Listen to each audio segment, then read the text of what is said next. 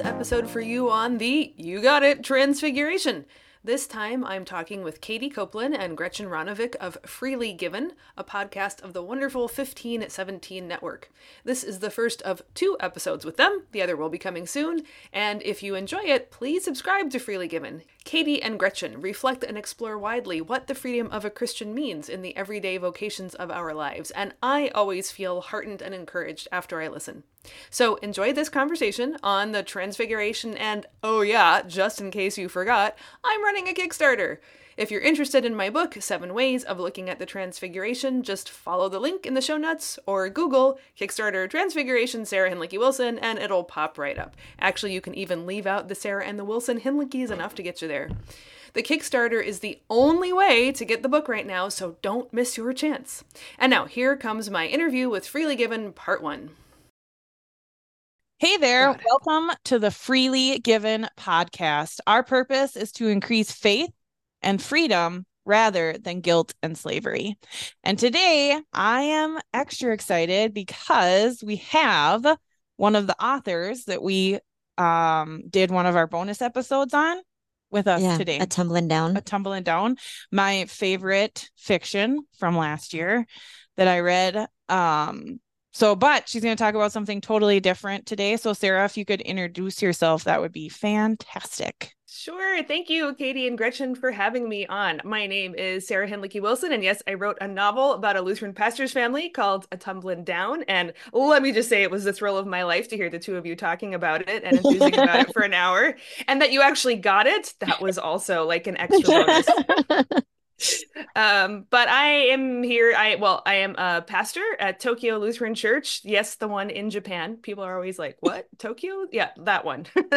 My husband and i are missionaries in japan. We've been there a little over five years now and i serve an english language worship group within tokyo lutheran church which as you might imagine is mostly japanese people yeah. Um, anyway, I'm also a theologian and I've done some teaching, worked in ecumenism and various things, but I also write lots of other books besides just novels about Lutheran pastors' family. And anyway, we're here today because I reached out to you about one I'm working on right now called Seven Ways of Looking at the Transfiguration.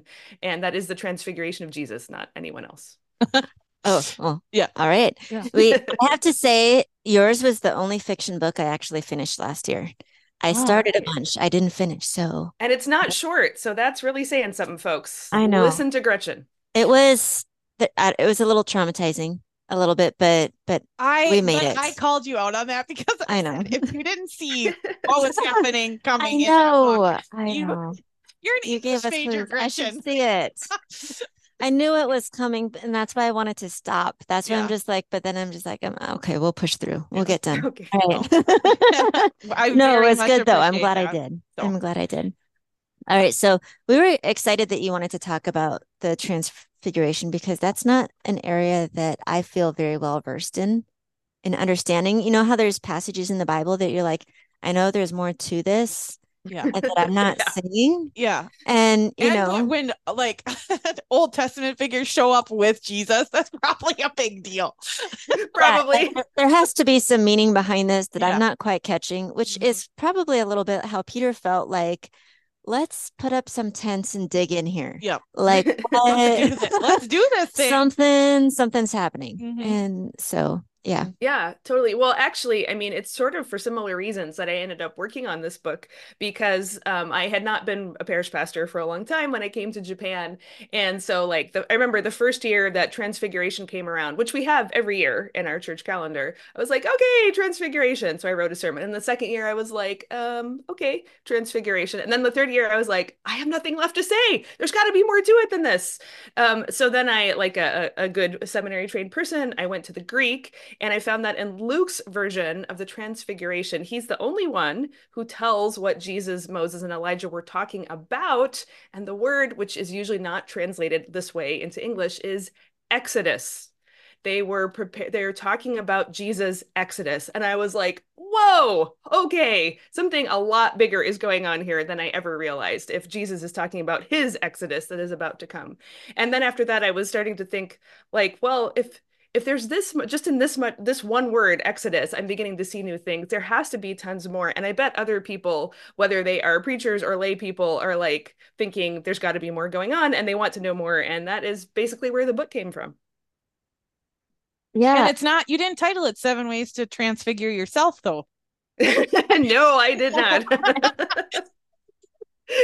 yes, we we should after we talk about Jesus transfiguration, we we can talk about what it has to do with us because maybe that was a, a, a less pure motive on my part or maybe it was the purest of them all because I was looking at other books on the transfiguration and a lot of them are very eager to jump right to what they call our transfiguration and you, yeah. you know, Lutherans tend to break out in hives when something about Jesus is immediately recruited for our own spiritual self-improvement. Yep. For sure yeah sure. that is something i'm working through right now with the patience book if i'm wanting to talk about the patience of god. And everyone eh, i think that even my own mind goes straight to okay but that how does that make us patient? Yeah.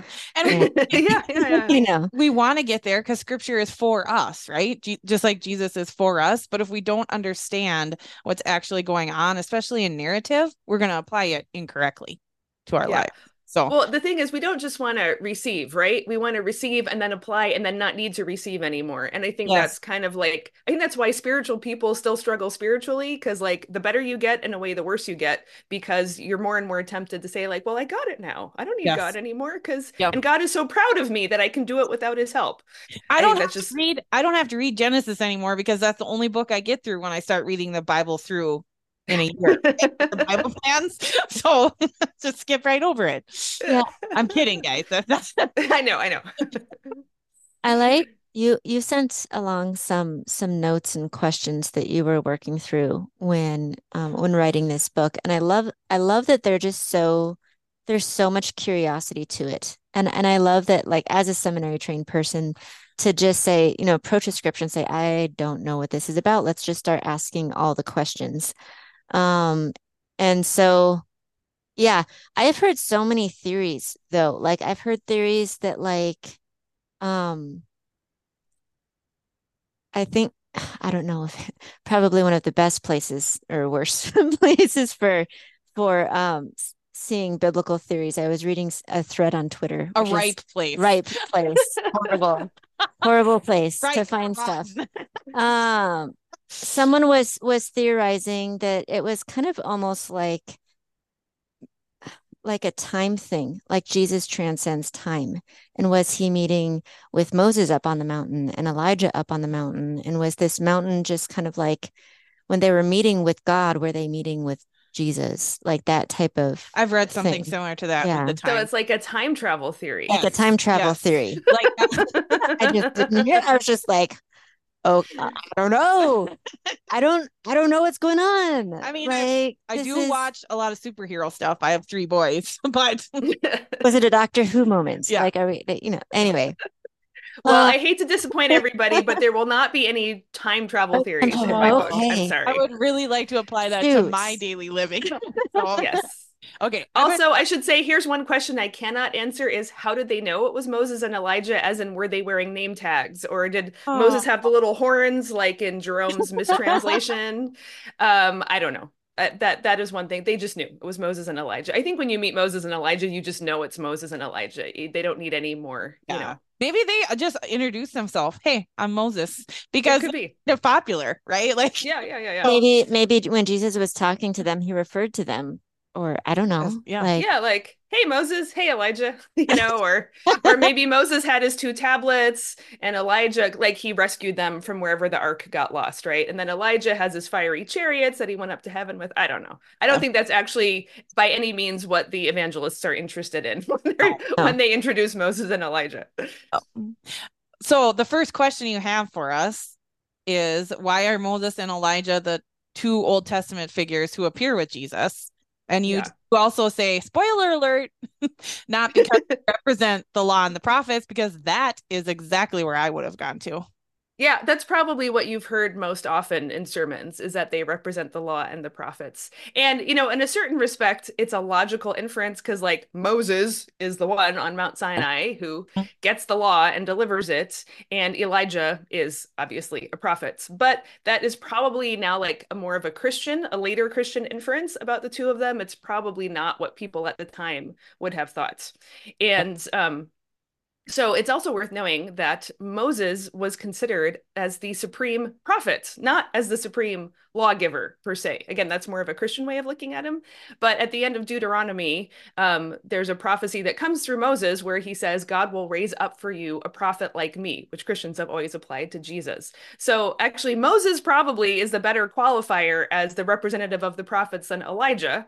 And then Elijah, like in the stories about him, he's relatively rarely called a prophet. There are a lot of other names applied to him, like man of God, or Ahab calls him troubler of Israel. I kind of like that one. Um, but often it's Elijah confronting like cohorts of prophets, like, you know, career prophets who work for bad kings and tell them what they want yeah. to hear. Yeah. And there's no book named Elijah. like Elijah appears as a figure in the histories, um, but usually when we talk about the prophets, we mean the ones who actually have books named like for them. Isaiah or Jeremiah. Yeah, exactly, exactly. Yeah. So I mean, it's it's not it's not wildly wrong or, or disrespectful or anything, but that's probably not what what the original evangelists and and reporting the story were going for, or or why God chose Moses and Elijah out of those. Yeah. Is that what is that what you'd say you've usually heard when you've heard the Transfiguration preached? On? Uh, I don't even know if I, I even got that far. It's okay. Yeah. It's really hard for me to even think back and say, man, that was a humdinger of a transfiguration, right? Like I, have maybe heard one or two sermons on the and I'm sure I've heard them. I'm sure I have. Right? Like yeah. I, but well, I should say you've probably heard a lot more than you realize because it is actually thanks to Lutherans that we observe the trans- transfiguration every year, which I didn't know until I started on this project. So I'll get back to Moses and Elijah, but I think this is kind okay. of a cool bit of liturgical history. Yeah. So it turns out the transfiguration started being observed annually in like the churches of of um, uh, Palestine, Jerusalem, Egypt, like the really ancient Middle Eastern ones by like the 5th century probably, and it spread throughout what became Orthodox Christianity. And and that was always observed on August 6th. So it was like a fixed date the way Christmas is a fixed date. Okay. And then and then it, unfortunately the way it came into the Western church, like the Latin Roman church, is because in the 1300s, um, a certain pope was really happy at a crusader victory over Turks. So he said, "In thanksgiving to God for defeating the Turks at Belgrade, we are going to start observing the Transfiguration every year, also on August 6th." So um, mm. anyway, but that was only you know it was fairly I mean not long before the Reformation. Okay. And so, like at the time of the Reformation, of course, they were rethinking a lot of things, and basically, uh, wasn't Luther himself, but two two reformers close to him, Bugenhagen and Dietrich, who basically said, "Well, it's kind of weird to have Transfiguration in August and like not connected to the like life cycle of Jesus part of the church year." So they decided to start observing it every year on the last Sunday of Epiphany, and so it kind of made a bookend. Like the first Sunday of Epiphany, which is coming up as we record this, is the baptism baptism of Jesus. And then the last Sunday of Epiphany is the transfiguration of Jesus. And then three days after transfiguration is Ash Wednesday and Lent begins. So that is now in most church calendars. Um, some churches also observe August 6th as well. So like Anglicans and Catholics have transfiguration twice in the same year. Um, but like anyone who follows like the revised common lectionary will be getting transfiguration every year. And that is because of Lutherans. Hmm. All right. Yeah. I know it's definitely in the liturgical year. yeah, I so, never put the sequence Mm-mm. in there together. Mm-hmm. Yeah. But that but is con- super interesting to learn how we get our liturgies, right? And to know why it is where it is in the calendar, if nothing else. Yeah. yeah. I, I so, and, a cool thing about the baptism and transfiguration is they're the two times God the Father speaks from heaven to Jesus directly. So that's another reason they're like bookends to the uh-huh. Epiphany season. And then at, after the transfiguration, it says Jesus sets his face to go toward Jerusalem. So, and that's the first time he talks about the cross is right before the transfiguration. So even like in the this like the the biography of Jesus in the Gospels, there's a definite connection between talking about the cross, heading to, to Jerusalem, and getting transfigured. So the timing, I think, the timing before Lent begins is absolutely perfect. Yeah. Hmm, I was just going to ask about that. Like, is that odd that it's right before Lent? But no, apparently not. That's why. That's that makes why. sense. Mm-hmm. That makes sense. Okay, uh, but you're dying to know why Moses and Elijah, right? Why were they there? Yeah. okay. Well, okay, there's two things just for starters that Moses and Elijah have in common, which is both of them go up a mountain and a very significant mountain. They are the only two people in all of scripture who climb Mount Sinai, also called Mount Horeb. So mm. in the Exodus story, Moses is the one who makes it all the way to the top to where God is, but he's the only one. There's a possibility Joshua goes some of the way with him, but Moses definitely makes it to the top. And Elijah makes it all the way to the top. It's called Mount Horeb in in the King's stories, but it's the same. It means the same thing as as Mount Sinai. And he goes alone. That's when he's running away from Ahab and Jezebel, and is very grumpy and is like, you know, Lord, you've abandoned me. And then there's like, you know, the the wind and the the thunder, but God is only present in the still small voice. So the a big focus of the Transfiguration is that they ascend a mountain together. Now that is definitely not Mount Sinai because that's really far from where they were, but but it was some mountain. There have been attempts to identify identify it. The popular theory is it's Mount Tabor, which is near Nazareth. Um, but anyway, so Moses and Elijah at least have that in common. They both go up to the mountain to meet with God. And, you know, when Jesus gets up on top of the Mount of Transfiguration, God speaks to him again from the cloud. So that's probably one big reason.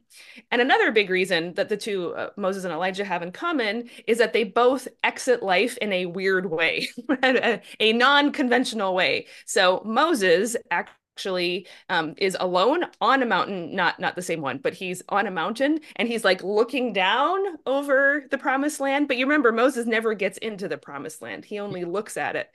And then the hebrew kind of makes it sound like god sort of came down and took the breath out of him and then buried him directly. So there's like no shrine or tomb of moses or anything. He's just gone um, which is interesting because um, in Christian, uh, early Christian developments, there was never any like shrine around where Jesus was buried. Like as soon as he was raised from the dead, people lost all interest in what where he was buried. Uh, identifying his sepulcher was a much later development, which is actually one of the the pieces of like evidence for the likeliness of the resurrection. That normally famous people, when they die, there's a, a very they know exactly where they died and know where know where they're buried. But interestingly, Moses and Jesus don't have that both. Yeah, even in that like Moses's time, they knew where they buried their people, right? Like they Oh yeah. paid attention because they would go back there or sometimes they carried the bones with them, right? So Right, right. Yeah, was, exactly. The Israelites were carrying Joseph's bones yeah, through the uh-huh. wilderness to take him and bury him in the promised land. It's very odd that such a main figure would not have a known tomb death yeah. or burial exactly spot. exactly and then Elijah, as I mentioned before, you know, he gets the fiery chariots and like exits direct to heaven, doesn't have to die. Now, Jesus clearly dies, but he does ascend into heaven. And so again, there's like kind of like Moses and Elijah are the two two sides of Jesus' own exit from the earth, the the um in a sense burial directly by God and at God's command, but without leaving a tomb behind. And then Elijah represents more like the ascent direct ascension into heaven that Jesus does after he rises from the dead. Oh, interesting. Yeah. So, um, what about the other people on the mountaintop? Like, why? Like, I know that Peter, James, and John were kind of, I've always just heard them referred to as like the inner circle. Uh, yeah, yeah. You the know, VIPs. and so the, the VIPs, VIP disciples, um, that were up at the mountaintop. What what's the significance of that? Have you found? Yeah, you know, I didn't really like clue in until I was looking at this that, of course, Peter does have a brother. We all know it's Andrew. And I was like, gosh, why does Andrew always get left out? You know, was he really annoyed that like Peter would go sneak off with two other brothers and leave Andrew behind? Um, also, it's really funny. It's only in Mark's gospel, but uh, in in in Mark, Jesus gives James and John the nickname Sons of Thunder. Mm-hmm.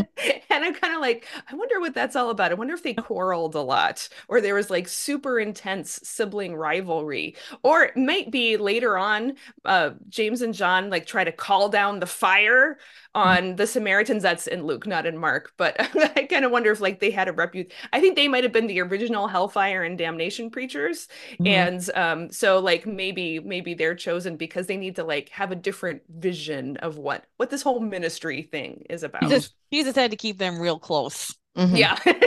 Keep an eye on these two troublemakers. oh, and of course, they're also the ones who come up with the idea that they can sit at Jesus' left and right hand in his yeah. glory. Yeah. And like, I can totally imagine as brothers, they're like, they finally figured out a way to split things evenly between them. Like, you get his left, I get his right.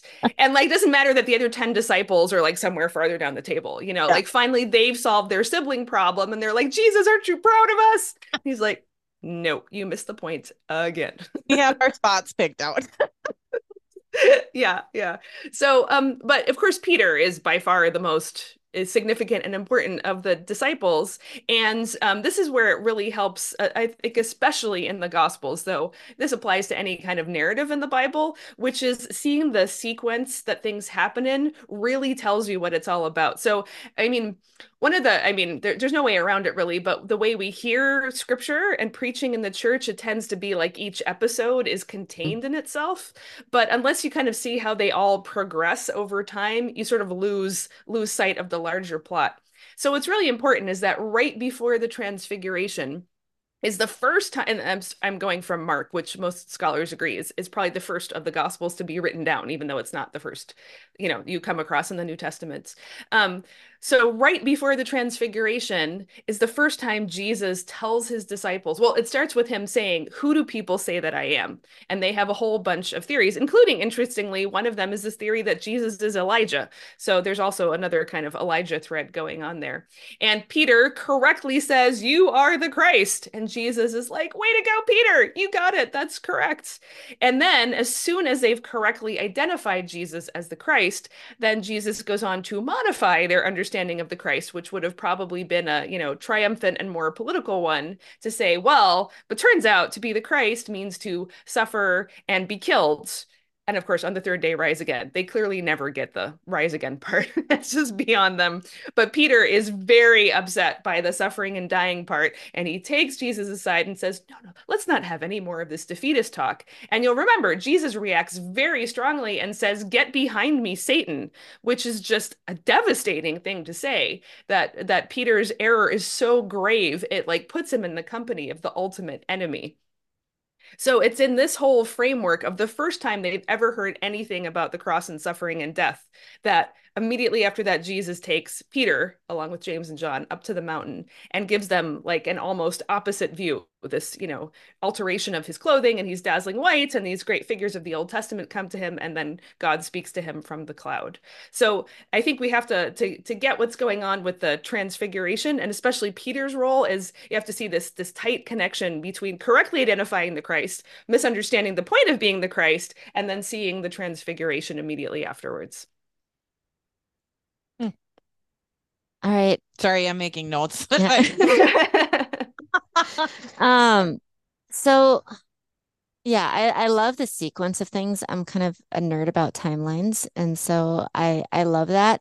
But um, the three booths that Peter brings up, um, or the three tents, or the, um, which makes me tie back to the Feast of Booths maybe a little bit. I don't know, but um, that's where my brain goes, which is again some not a not a feast that I'm super familiar with, and so the significance of.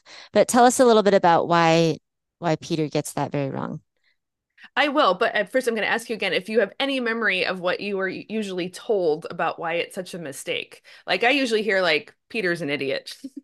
but do you hear oh, yeah. like any more specific criticism? good answer in most so, most things. the only context I have is that Jesus's kingdom wasn't on earth, right? So that's why the idea of building like um a house for him would be foolish.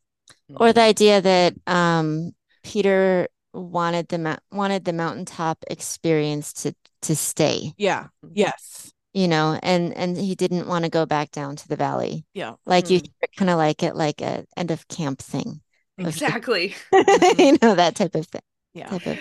As far as I can tell, in American Lutheranism, the chief purpose of the Transfiguration is to help campers on the last night cope with the fact that it's about to end.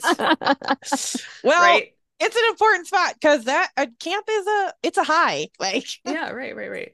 So. No, I think that's I think that's a completely legitimate derivation of the whole story. I don't think that's the core of the story. Like, sorry, Peter, James, John, camp is over. You got to go hang out with the other nine losers again. uh. well, but Gretchen, I think your instincts are completely right on thinking of the Feast of Booths, which is something that I would say most Christians today don't even realize is there. You know, kind of Passover has become yeah. our like one Jewish or ancient Israelite feast that we interpret everything about Jesus through but um, this is this is another one of those things that was always in the back of my head with the story is like, but why booths? That's like so specific and so uh-huh. weird in a way. And like if it was really about like capturing the glory forever, you'd think he'd say like, let me build you a temple or a palace. Mm-hmm. But a mm-hmm. booth by I mean, even in English, you can hear it is a temporary, fragile structure. It's not something that you'd want to camp out in long term at all. So I think this actually goes exactly back to the conversation that Peter and Jesus have about what it means to be the Christ. And so what Jesus is saying by, you know, revealing that he is going to suffer and die and, you know, it's coming up as we know to the Passover feast and the sacrifice of the lambs and their blood sparing the Israelites Jesus is saying basically, Peter, we are headed into Passover, and the role of the Christ is to be the Passover lamb. And of course, Peter does not like that. So I think what we're getting from Peter's suggestion is that when he sees the transfigured Christ, and then he sees Elijah, who is also understood as being the one who ushers in the end times, that's what uh, people of his time would have expected. And of course, Moses, um, re- remarkable Moses, the greatest figure of, of ancient Israel. I think Peter was thinking, oh, we can skip Passover. We can go right to the Feast of Booths. And again, at that time, the Feast of Booths was the final feast of their church year, quote unquote. No, I don't know if it's even synagogue year, pilgrimage festival year. It's the third of the three big pilgrimage festivals to Jerusalem. And it had taken on this sense of the final gathering. So it's the last harvest festival. Everything has been gathered in. Now you can relax and celebrate. And um, it, it's sort of an icon of, you know, what we would call like the kingdom of heaven heaven or the everlasting banquet of the lamb um, that's very much feeding into these christian images so i think peter's basically saying hey jesus let's skip passover and go right to sukkot i'll build you your booths just like we always do and we're done we've accomplished it everything is over makes and Pete Yes. Yeah, and then Peter, Jesus has to say, "I'm sorry, you don't get to Sukkot until you first go through Passover. There are three pilgrimage festivals. You don't get to skip the first two. And do you know what the second one is by chance? Between Passover and Sukkot? Actually. What? Pentecost. Okay. Yes, it's oh, often called the Festival another... of Harvest or okay. the Festival of Weeks. Uh, again, this is where translations are accurate but misleading. The Festival of Weeks is Pentecost. So, yes, after Passover, there's Pentecost. And okay. then Sukkot refers to the end times. Okay. That is fascinating. Uh-huh. That is super fascinating and I think it gives Peter a lot more credibility. Like he's not just an idiot. like there's well, there's what I would method. have too. Like, mm-hmm. hey, this is great. We get to skip all that this year. yeah, exactly. Yeah. We'll go right to rest and celebration. That sounds great. Let's do that. That's so relatable mm-hmm. as well. Mm-hmm. It's so relatable. But the whole Passover and Jesus' sacrifice is kind of integral to the Christian faith. So I can see why it's um, pretty offensive for Peter to just want to skip yeah. over all of that. Yeah. Do we let's wrap up the first one real quick. Okay. If we can. Yeah, that sounds good. Okay. Right here, right now. Why not? Okay, perfect. Right. um, we are going to wrap up this episode real quick, but we're going to continue this fascinating conversation on the transfiguration and its connection to um, the feasts and and other Old Testament things and what that what all of this means. Um, I'm loving this conversation. Okay. Thanks for listening. We are a podcast of 1517. 1517 exists to declare and defend the good news that we are forgiven and free on account of Christ alone. In Christ, you are forgiven. Live free as you grow in the grace and knowledge of his love.